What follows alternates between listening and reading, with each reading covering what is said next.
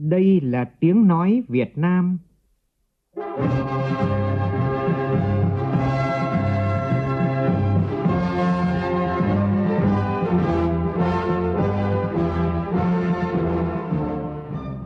là tiếng nói Việt Nam,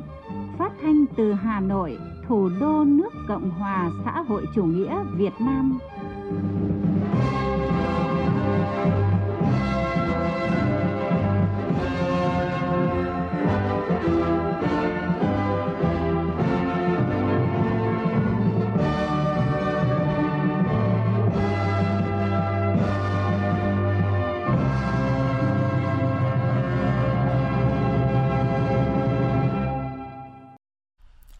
Kính chào quý vị và các bạn.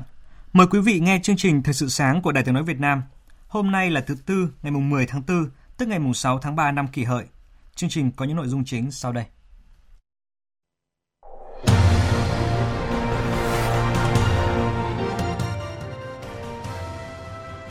Phiên họp thứ 33 của Ủy ban Thường vụ Quốc hội khai mạc sáng nay tại Hà Nội.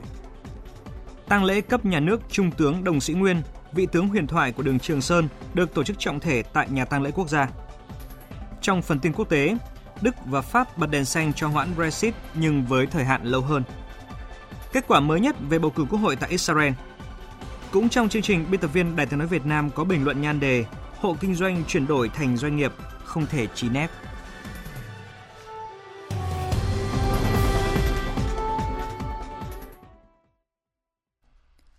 Bây giờ là nội dung chi tiết. Phóng viên Thu Hà đưa tin, tối qua Thủ tướng Hà Lan Mark Rutte đã kết thúc tốt đẹp chuyến thăm chính thức Việt Nam. Trước khi rời Việt Nam, Thủ tướng Hà Lan đã trả lời phỏng vấn báo chí. Trong đó, Thủ tướng Mark Rutte đánh giá cao kết quả chuyến thăm Việt Nam, đồng thời cho rằng còn nhiều tiềm năng hợp tác trong các lĩnh vực nông nghiệp, quản lý nước, điện gió ngoài khơi, logistics mà doanh nghiệp hai nước có thể khai thác nhằm hướng tới sự phát triển bền vững trong tương lai. Trong hôm nay và ngày mai, các hoạt động của các quan chức và doanh nghiệp Hà Lan trong khuôn khổ chuyến thăm của Thủ tướng Hà Lan vẫn được tiếp tục tại Hà Nội, Đà Nẵng và thành phố Hồ Chí Minh. Đáng chú ý là hội nghị về trách nhiệm trong kinh doanh hướng tới mục tiêu phát triển bền vững, lễ ký kết các thỏa thuận hợp tác giữa doanh nghiệp Hà Lan với phía Việt Nam, đối thoại kinh doanh ngành nước từ góc độ chính phủ, khai mạc hội trợ triển lãm Hortifuture tại thành phố Hồ Chí Minh. Hôm qua, Phó Thủ tướng Chính phủ Vũ Đức Đam cùng đoàn công tác Chính phủ đã có buổi làm việc với lãnh đạo tỉnh Tây Ninh về kết quả 5 năm thực hiện nghị quyết 33 của Ban chấp hành Trung ương khóa 11 về xây dựng và phát triển văn hóa con người Việt Nam đáp ứng yêu cầu phát triển bền vững. Tin của cộng tác viên Khánh Ngọc. Kết luận tại buổi làm việc, Phó Thủ tướng Vũ Đức Đam ghi nhận những kết quả đạt được qua 5 năm thực hiện nghị quyết 33 tại Tây Ninh và đề nghị làm rõ những nét đặc thù của Tây Ninh tác động thế nào đến hoạt động xây dựng và phát triển văn hóa con người như Tây Ninh có biên giới dài, các tổ chức tôn giáo tín ngưỡng có sự gắn chặt với đời sống nhân dân, tỷ lệ tín đồ trên dân số cao nhất cả nước, có những di tích lịch sử cách mạng rất quan trọng như di tích Trung ương Cục miền Nam, di tích lịch sử văn hóa Tua 2, Phó Thủ tướng cũng đề nghị cần phải đổi mới tư duy quản trị các trường phổ thông, mạnh dạn đổi mới hoạt động của bệnh viện công, khuyến khích phát triển bệnh viện tư để người dân được thụ hưởng những dịch vụ y tế tốt nhất, cũng như đáp ứng các đối tượng có yêu cầu và thu nhập cao hơn. Sáng nay tại nhà Quốc hội, Ủy ban Thường vụ Quốc hội tổ chức phiên họp thứ 33. Diễn ra từ hôm nay đến hết ngày 18 tháng 4, tại phiên họp này, Ủy ban Thường vụ Quốc hội sẽ cho ý kiến vào 9 dự án luật – báo cáo kết quả giám sát về sử dụng đất đai đô thị và báo cáo về việc thực hành tiết kiệm chống lãng phí năm 2018. Phóng viên Lại Hoa thông tin chi tiết.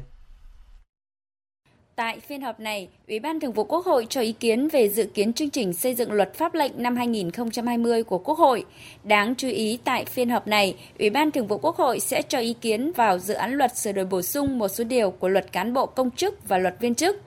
các dự án luật khác cũng được cho ý kiến gồm luật chứng khoán sửa đổi, luật sửa đổi bổ sung một số điều của luật kinh doanh bảo hiểm và luật sở hữu trí tuệ, luật lực lượng dự bị động viên, luật xuất cảnh nhập cảnh của công dân Việt Nam, luật sửa đổi bổ sung một số điều của luật tổ chức chính phủ và luật tổ chức chính quyền địa phương – Ủy ban Thường vụ Quốc hội cũng sẽ nghe chính phủ báo cáo một số vấn đề về dự án Bộ luật Lao động sửa đổi, cho ý kiến về việc tiếp thu chỉnh lý dự án luật phòng chống tác hại của rượu bia về dự án luật thư viện. Tại phiên họp thứ 33, Ủy ban Thường vụ Quốc hội còn cho ý kiến về dự kiến chương trình giám sát của Quốc hội, Ủy ban Thường vụ Quốc hội năm 2020 về báo cáo kết quả giám sát chuyên đề việc thực hiện chính sách pháp luật về quy hoạch, quản lý sử dụng đất đai tại đô thị từ khi luật đất đai năm 2013 có hiệu lực đến hết năm 2018. Ủy ban Thường vụ Quốc hội cũng xem xét quyết định việc điều chỉnh địa giới hành chính 5 xã và giải thể một xã của huyện Long Thành, tỉnh Đồng Nai, thành lập 5 phường thuộc thị xã Long Khánh và thành lập thành phố Long Khánh thuộc tỉnh Đồng Nai. Theo chương trình, một nội dung quan trọng cũng được Ủy ban Thường vụ Quốc hội xem xét quyết định đó là danh mục dự án sử dụng dự phòng kế hoạch đầu tư công trung hạn giai đoạn 2016-2020, nguồn ngân sách trung ương, việc bổ sung danh mục mới vào kế hoạch đầu tư công trung hạn giai đoạn 2016-2020. Báo cáo của chính phủ về việc thực hành tiết kiệm chống lãng phí năm 2018 cho ý kiến về việc chuẩn bị kỳ họp thứ 7 của Quốc hội cũng nằm trong chương trình của phiên họp này. Sáng nay tại Hà Nội, tăng lễ cấp nhà nước đồng chí Đồng Sĩ Nguyên, nguyên Ủy viên Bộ Chính trị, nguyên Phó Chủ tịch Hội đồng Bộ trưởng, nay là Phó Thủ tướng Chính phủ, nguyên Tư lệnh Bộ đội Trường Sơn được tổ chức trọng thể. Trước đó, Ban Bí thư Trung ương Đảng đã quyết định ban lễ tang nhà nước gồm 23 đồng chí. Đồng chí Nguyễn Xuân Phúc, Ủy viên Bộ Chính trị, Thủ tướng Chính phủ làm trưởng ban. Linh cữu đồng chí Đồng Sĩ Nguyên quan tại nhà tang lễ quốc gia số 5 Trần Thánh Tông, thành phố Hà Nội. Lễ viếng từ 7 giờ 30 đến 12 giờ 30 hôm nay, ngày 10 tháng 4 năm 2019. Lễ truy điệu từ 12 giờ 30. Lễ di quan từ 13 giờ 15 phút cùng ngày. Lễ an táng hồi 17 giờ cùng ngày tại nghĩa trang công viên Vĩnh Hằng, Ba Vì, thành phố Hà Nội. Trên 80 năm hoạt động cách mạng, đồng chí Đồng Sĩ Nguyên đã có nhiều đóng góp cho sự nghiệp cách mạng của Đảng, của dân tộc. Đồng chí được Đảng, Nhà nước trao tặng huân chương sao vàng, huân chương quân công hạng nhất, huy hiệu 80 năm tuổi Đảng và nhiều huân huy chương cao quý khác. Thưa quý vị, với 8 năm là tư lệnh binh đoàn Trường Sơn từ năm 1967 đến năm 1975, tên tuổi Trung tướng Đồng Sĩ Nguyên gắn liền với đường Trường Sơn huyền thoại, tuyến chi viện chiến lược cho tiền tuyến, góp phần to lớn vào thắng lợi của cuộc kháng chiến chống Mỹ, giải phóng miền Nam, thống nhất đất nước. Với các thế hệ tướng lĩnh trong quân đội, Đồng Sĩ Nguyên là một vị tướng tài ba, trí tuệ và bản lĩnh. Đây là vị tướng đã dày công xây dựng nền nghệ thuật vận tải chiến lược quân sự trong điều kiện mưa bom bão đạn ác liệt của chiến tranh. Bài viết của phóng viên Nguyên Nhung.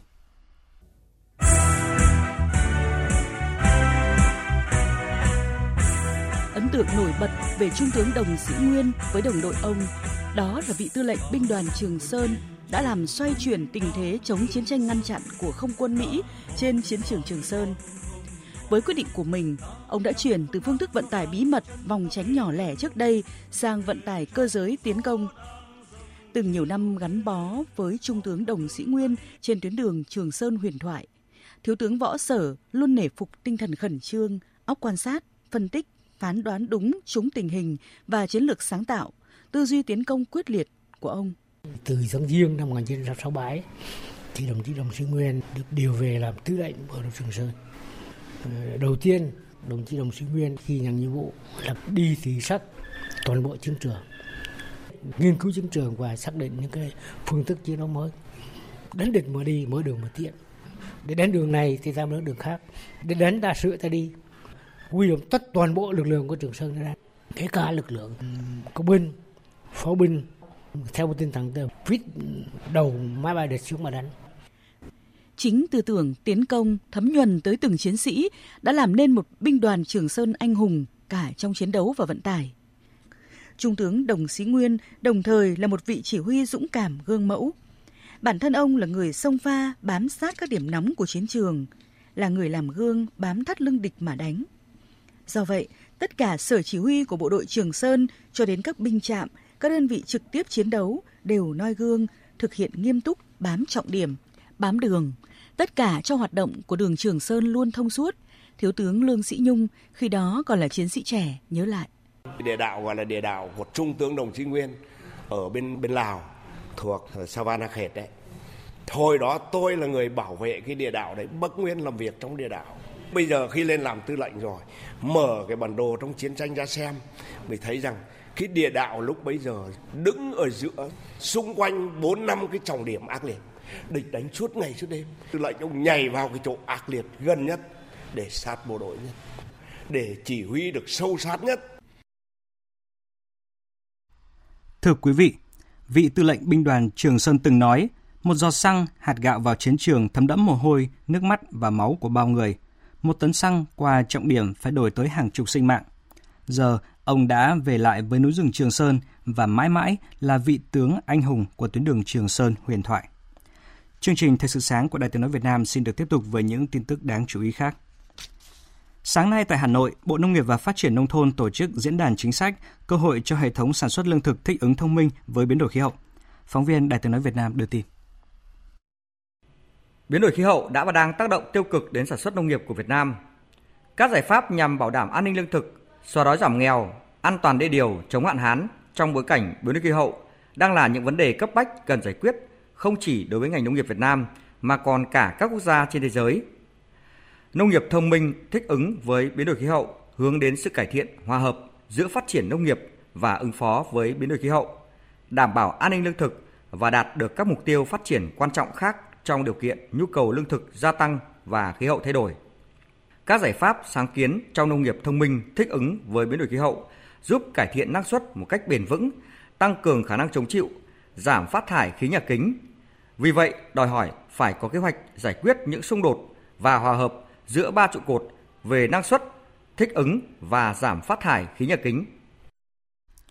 Hôm nay, tại khu công nghệ cao Hòa Lạc, Bộ Khoa học và Công nghệ ra mắt Trung tâm đổi mới sáng tạo về Internet vạn vật. Việc thiết lập trung tâm này nhằm xây dựng nền tảng kỹ thuật đổi mới sáng tạo để phát huy tiềm năng của Việt Nam trong cuộc cách mạng công nghiệp lần thứ tư. Ngoài ra, Trung tâm đổi mới sáng tạo về Internet vạn vật sẽ cung cấp nền tảng hỗ trợ doanh nghiệp khởi nghiệp sáng tạo, học tập và giáo dục, nền tảng hỗ trợ nghiên cứu và phát triển, tập trung đẩy nhanh tiến độ của Việt Nam về Internet vạn vật. Thưa quý vị, Hòa Bình là tỉnh đầu tiên trong cả nước đã công bố hết dịch tả lợn châu Phi vào hôm qua. Dự kiến hôm nay tỉnh Bắc Cạn sẽ là địa phương thứ hai công bố hết dịch tả lợn châu Phi trên địa bàn. Tại nhiều địa phương, sau một tháng người tiêu dùng quay lưng với thịt lợn do lo sợ dịch tả lợn châu Phi, đến nay sức mua thịt lợn tại các chợ dân sinh, trung tâm thương mại của người dân trên địa bàn một số tỉnh đã bắt đầu tăng. À, sau đây là ghi nhận tại tỉnh Hải Dương của Vũ Miền và Mai Linh, phóng viên Đài tiếng nói Việt Nam thường trú khu vực Đông Bắc. Khoảng 20 quầy bán thịt lợn tại chợ Tân Kim, một chợ truyền thống tại trung tâm thành phố Hải Dương, rôm giả người mua kẻ bán. Bà Tăng Thị Sen, người bán thịt lợn tại chợ cho biết, điều này trái ngược hoàn toàn với hình ảnh cách đây khoảng một tháng khi tỉnh Hải Dương công bố phát hiện ổ dịch tả lợn châu Phi đầu tiên. Dân người ta ăn cũng lên nhiều. Dịch thì bán không được lời lửa con nhưng bây giờ được tăng lên rồi đấy. Đối với chúng tôi giờ bán thực phẩm an toàn là trên hết chúng tôi phải qua lò kiểm dịch thì chúng tôi mới bán. Sức mua tăng, đồng nghĩa giá thu mua lợn tăng. Hiện tiểu thương ở Hải Dương mua thịt lợn tại các lò mổ dao động từ 48.000 đồng đến 50.000 đồng trên 1 kg, trong khi tháng trước chỉ có 30.000 đồng trên 1 kg. Thưa quý vị, tính đến nay, nợ xấu mà các chủ phương tiện ở tỉnh Khánh Hòa vay ngân hàng đóng tàu theo Nghị định 67 của Chính phủ về một số chính sách phát triển thủy sản đã lên đến 95 tỷ đồng, chiếm 36% dư nợ cho vay ở lĩnh vực này. Không ít chủ tàu tuy đánh bắt hiệu quả vẫn không chịu trả nợ, buộc ngân hàng phải khởi kiện ra tòa. Phản ánh của phóng viên Thái Bình thường trú tại miền Trung. Đầu tháng 4 vừa qua, Ngân hàng Nông nghiệp và Phát triển Nông thôn chi nhánh tỉnh Khánh Hòa khởi kiện ba chủ tàu cá ra Tòa án Nhân dân thành phố Nha Trang. Ba chủ tàu cá bị khởi kiện gồm các ông Trần Ngọc Đông, Võ Ngọc Trang và Dương Cao Hoan đều trú tại thành phố Nha Trang với tổng số nợ gần 31 tỷ đồng. Cả ba chủ tàu này đều được xem xét cho vay đóng tàu theo Nghị định 67 của Chính phủ. Ông Nguyễn Xuân Huy, Giám đốc Ngân hàng Nông nghiệp và Phát triển Nông thôn tỉnh Khánh Hòa cho biết. Khách hàng vay có nghĩa vụ thanh toán trả nợ đầy đủ đúng hạn theo hợp đồng tín dụng đã ký kết. Chỉ những người nào mà vi phạm hợp đồng tín dụng thì ngân hàng mới khởi kiện. Có một số trường hợp chúng tôi cũng xác định là người ta có thu nhập cùng thời điểm đó có nợ đến hạn và nợ quá hạn của tàu 67 nhưng họ không thanh toán. Họ đã dùng tiền đó để trả nợ trước hạn cho các khoản nợ vay thương mại của họ cũng chính tại Agribank. Hiện con số dư nợ cho vay theo Nghị định 67 của Chính phủ tại chi nhánh Ngân hàng Đầu tư và Phát triển tỉnh Khánh Hòa khoảng 70 tỷ đồng, trong đó nợ xấu cũng chiếm đến gần một nửa. Nguyên nhân do chủ tàu không chịu trả nợ. Chi nhánh Ngân hàng Đầu tư và Phát triển tỉnh Khánh Hòa đang lên phương án xử lý nợ xấu bằng cách tạm giữ tàu, khởi kiện, phát mại tài sản. Ông Đỗ Trọng Thảo, Phó Giám đốc Ngân hàng Nhà nước chi nhánh tỉnh Khánh Hòa cho biết. Có một số chủ tàu có tâm lý cho rằng đây là vốn của nhà nước hỗ trợ cho mình, vốn cho không cho nên là không chịu trả nợ ngân hàng. Đồng thời còn vận động xúi dục lôi kéo người khác không trả nợ ngân hàng, làm cho nợ xấu của cho vay 67 lên rất là cao. Trong thời gian tới thì chúng tôi sẽ dự thảo văn bản trình ủy ban tỉnh ký chỉ đạo các cơ quan phối hợp hỗ trợ và giúp đỡ ngành ngân hàng thu hồi nợ vay theo nghị định 67.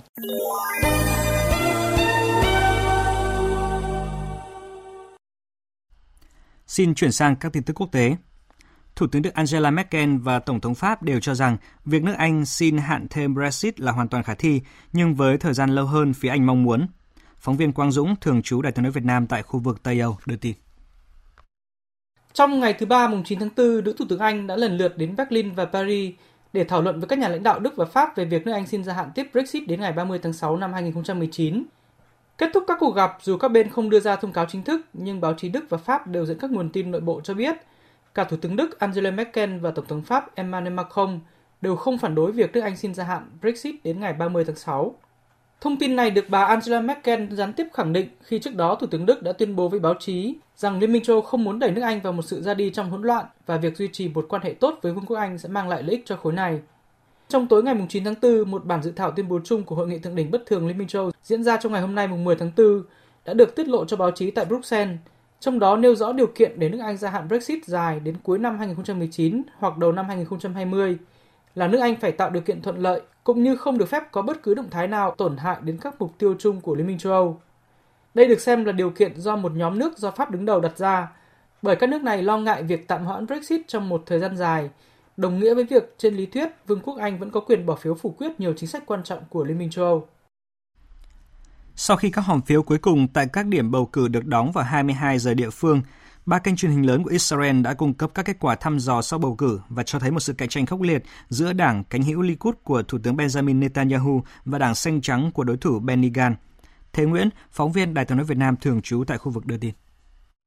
Theo kết quả thăm dò sau bầu cử, đảng cánh hữu Likud của Thủ tướng Israel Benjamin Netanyahu dường như đang cạnh tranh khốc liệt với đảng xanh trắng của đối thủ Benny Gantz trong việc giành các ghế tại Quốc hội. Đảng Likud của Thủ tướng Netanyahu đã giành được 33 ghế, trong khi đảng xanh trắng của ông Gantz dẫn đầu với 37 ghế. Với kết quả thăm dò, lãnh đạo hai đảng đều đang tuyên bố chiến thắng, trong khi các lá phiếu đang được kiểm và kết quả kiểm phiếu sẽ được công bố vào sáng ngày 10 tháng 4 theo giờ địa phương.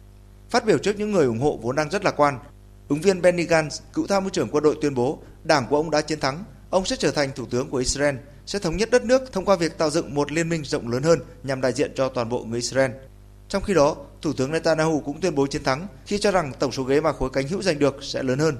Trong 228.367 phiếu đầu tiên được tính, kết quả cho thấy đảng Likud của Thủ tướng Netanyahu đang dẫn đầu với 29% phiếu bầu, trong khi đảng xanh trắng của đối thủ Gantz đạt được 24% phiếu bầu. Cũng trong hôm qua, Quốc hội Algeria đã bầu Chủ tịch Thượng viện Abdelkader Ben Salah làm Tổng thống lâm thời của nước này thay thế cho cựu Tổng thống Bouteflika từ chức hồi tuần trước. Phóng viên Đài tiếng nói Việt Nam thường trú tại Ai Cập đưa tin. Theo quy định của Hiến pháp Algeria, ông Abdelkader Ben Salah sẽ đảm nhiệm vai trò Tổng thống lâm thời cho đến khi cuộc bầu cử Tổng thống được tiến hành. Phát biểu ngay sau khi được bổ nhiệm làm người điều hành lâm thời, ông Ben Salah kêu gọi Quốc hội cần nỗ lực để tạo điều kiện cho người dân nước này sớm bầu ra một vị Tổng thống. Trước đó, ông Ben Salah cũng đã ủng hộ các cuộc biểu tình kéo dài nhiều tuần qua. Tuy nhiên, cùng ngày, bất chấp thực tế rằng ông Abdelkader Ben Salah được bổ nhiệm làm Tổng thống lâm thời theo đúng quy định với hiến pháp, hàng trăm người biểu tình, chủ yếu là sinh viên, tiếp tục tuần hành phản đối ông Ben Salah trên cương vị mới. Thưa quý vị và các bạn, Tổng thống Nga Vladimir Putin hôm qua cho biết Nga và tổ chức các nước xuất khẩu dầu mỏ OPEC cần thảo luận về tương lai của thỏa thuận cắt giảm sản lượng dầu vào cuối năm nay, đồng thời cho biết thêm giá dầu hiện nay là phù hợp. Theo nhà lãnh đạo Nga, hiện còn quá sớm để đánh giá liệu có nên gia hạn thỏa thuận này hay không. Và tiếp ngay sau đây, chúng tôi xin chuyển đến quý vị một số thông tin về thể thao.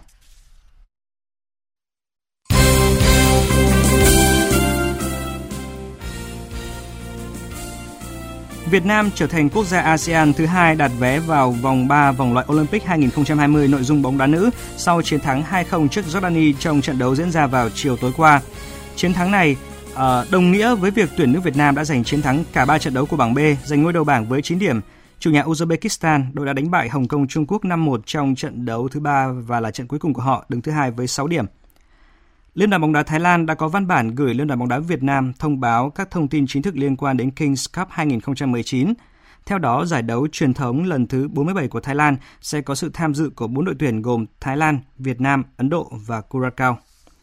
Về kết quả lượt đi từ kết Champions League, uh, hai pha lập công của Naby Keita và Roberto Firmino đã giúp Liverpool giành chiến thắng 2-0 trước Porto trên sân nhà Anfield.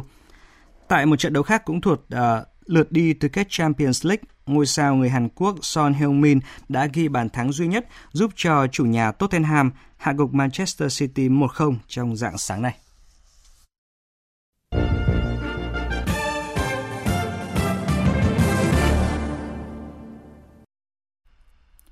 Thưa quý vị và các bạn, thời gian gần đây, câu chuyện về xác lập địa vị pháp lý cho hộ kinh doanh, chuyện làm thế nào để thúc đẩy hộ kinh doanh chuyển thành doanh nghiệp đang thu hút sự quan tâm tranh luận nhiều chiều của giới chuyên gia pháp lý kinh tế trong bối cảnh dự thảo luật sửa đổi bổ sung luật doanh nghiệp, luật đầu tư đang được đưa ra lấy ý kiến, chuẩn bị trình Quốc hội tại kỳ họp thứ bảy sắp tới. Biên tập viên Ngọc Diệu có bình luận, hộ kinh doanh chuyển đổi thành doanh nghiệp không thể chỉ nép.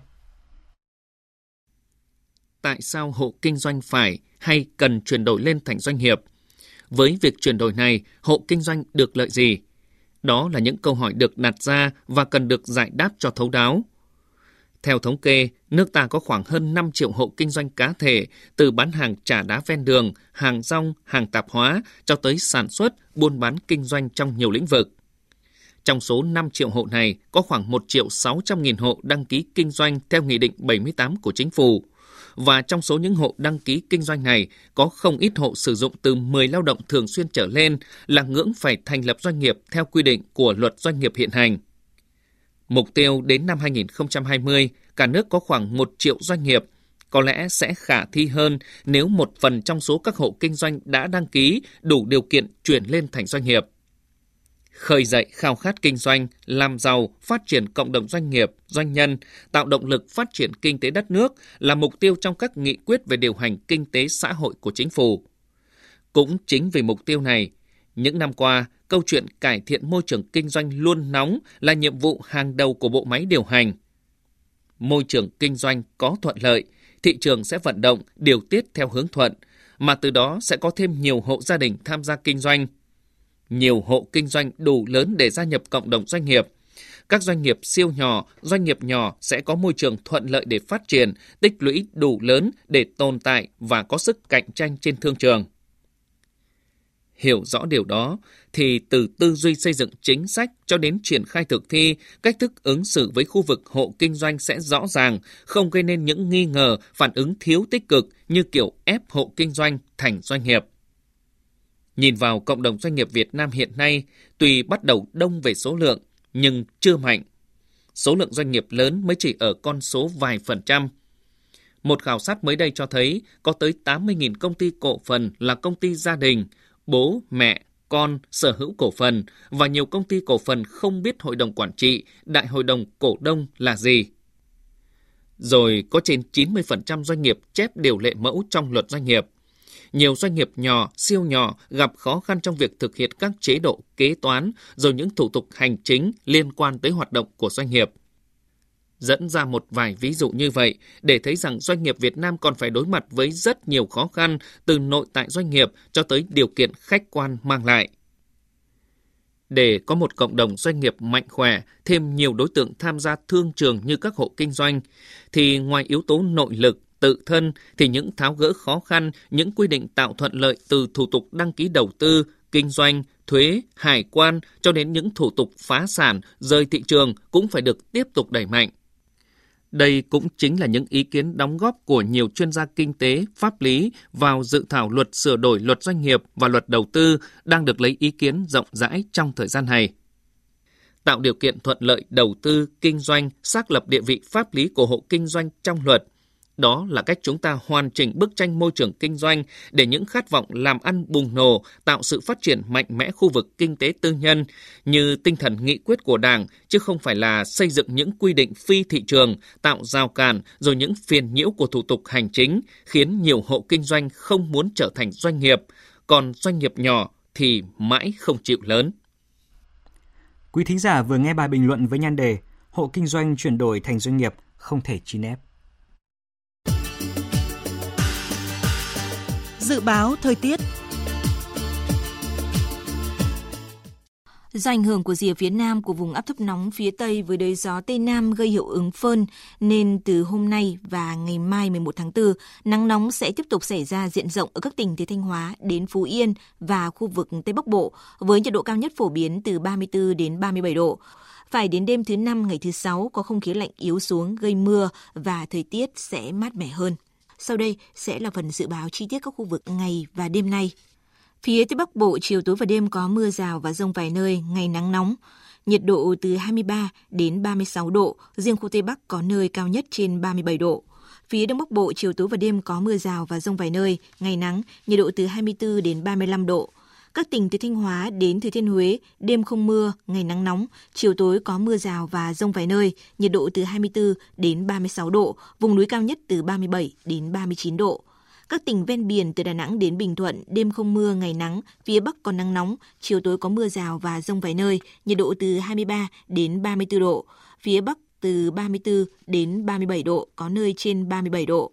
Tây Nguyên, đêm không mưa, ngày nắng, có nơi có nắng nóng, riêng chiều tối và tối có mưa rào và rông vài nơi, nhiệt độ từ 19 đến 34 độ. Nam Bộ, đêm không mưa, ngày nắng, miền Đông có nắng nóng, riêng chiều tối và tối có mưa rào và rông vài nơi, nhiệt độ từ 24 đến 36 độ. Khu vực Hà Nội đêm không mưa, ngày nắng, chiều tối có mưa rào và rông vài nơi, nhiệt độ từ 25 đến 35 độ.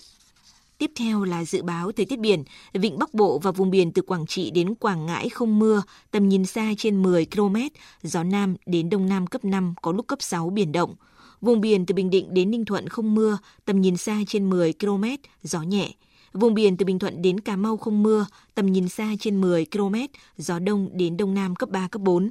Vùng biển từ Cà Mau đến Kiên Giang bao gồm cả Phú Quốc và Vịnh Thái Lan có mưa rào vài nơi, tầm nhìn xa trên 10 km, gió nhẹ. Khu vực Bắc và giữa Biển Đông và khu vực quần đảo Hoàng Sa thuộc thành phố Đà Nẵng có mưa rào vài nơi, tầm nhìn xa trên 10 km, gió Đông Nam đến Nam cấp 3, cấp 4.